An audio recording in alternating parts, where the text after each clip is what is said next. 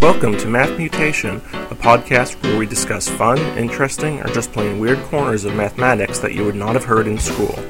Recording from Hillsboro, Oregon, this is Eric Seligman, your host. And now, on to the math. Math Mutation 223 Think with both your brains. One of the most basic questions in mathematics is how do you solve problems in general?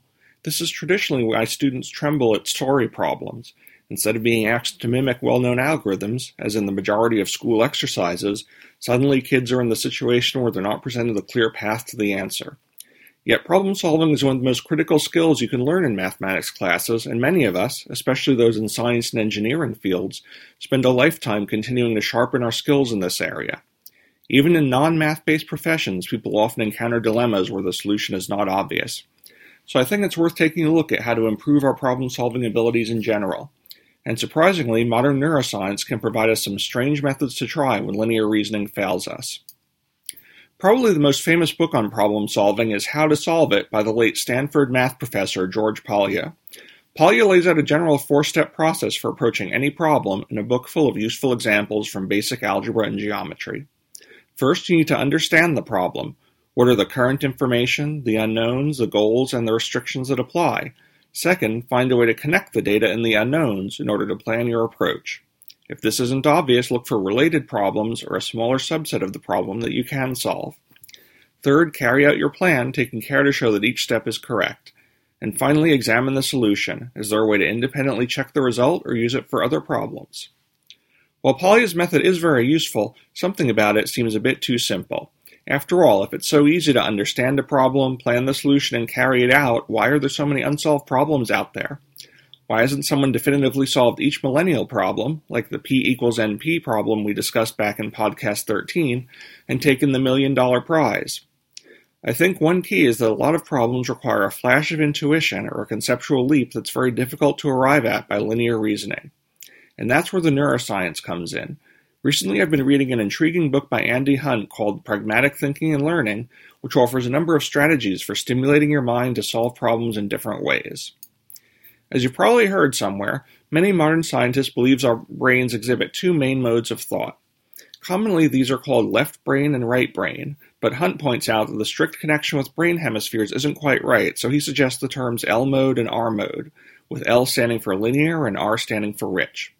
You can think of the two modes as being the two CPUs of a multi-process computer system, potentially working in parallel at all times.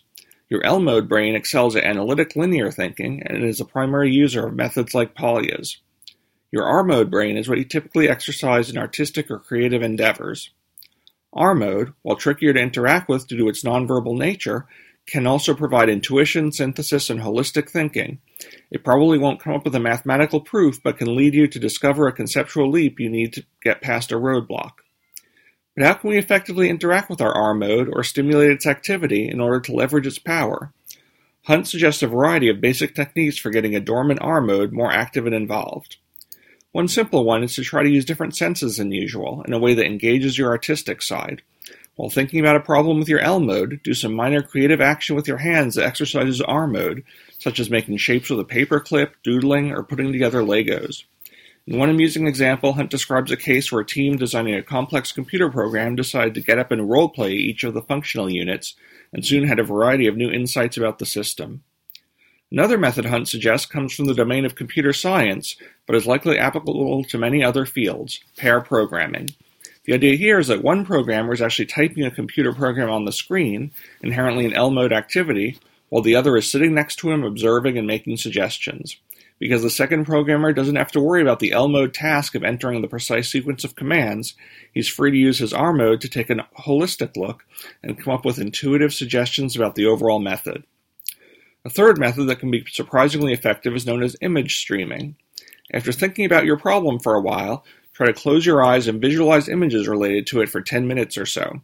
For each image you can think of, first try to imagine it visually, then describe out loud how it appears to all five of your senses. This one sounds a bit silly at first, and I would suggest you don't try it in an open cubicle with your coworkers watching, but can be a very powerful way to engage your R mode. A fourth suggestion is what's called the morning pages technique. When you wake up every morning, immediately write at least three pages on whatever topic comes to mind. Don't censor what you write or try to revise and make it perfect, just let the information flow. Because it's the first thing in the morning, you're getting an unguarded brain dump, while your R mode dreams and unconscious thoughts are still fresh in your mind. If you were working on a hard problem the day before, your R mode may naturally have provided new insights during the night that you now want to capture. As Hunt summarizes, you haven't yet raised all the defenses and adapted to the limited world of reality. These ideas are just a small subset of known techniques for leveraging your lesser used R mode. If you want to maximize your ability to use your whole mind for problem solving, I would highly recommend you check out the book linked in the show notes. I'll be interested to hear from any of you who successfully use some of Hunt's odder sounding techniques to solve difficult problems. On the other hand, if you think everything I've said today sounds crazy, that's probably just your L mode brain overexercising its linear logical influence. And this has been your Math Mutation for today.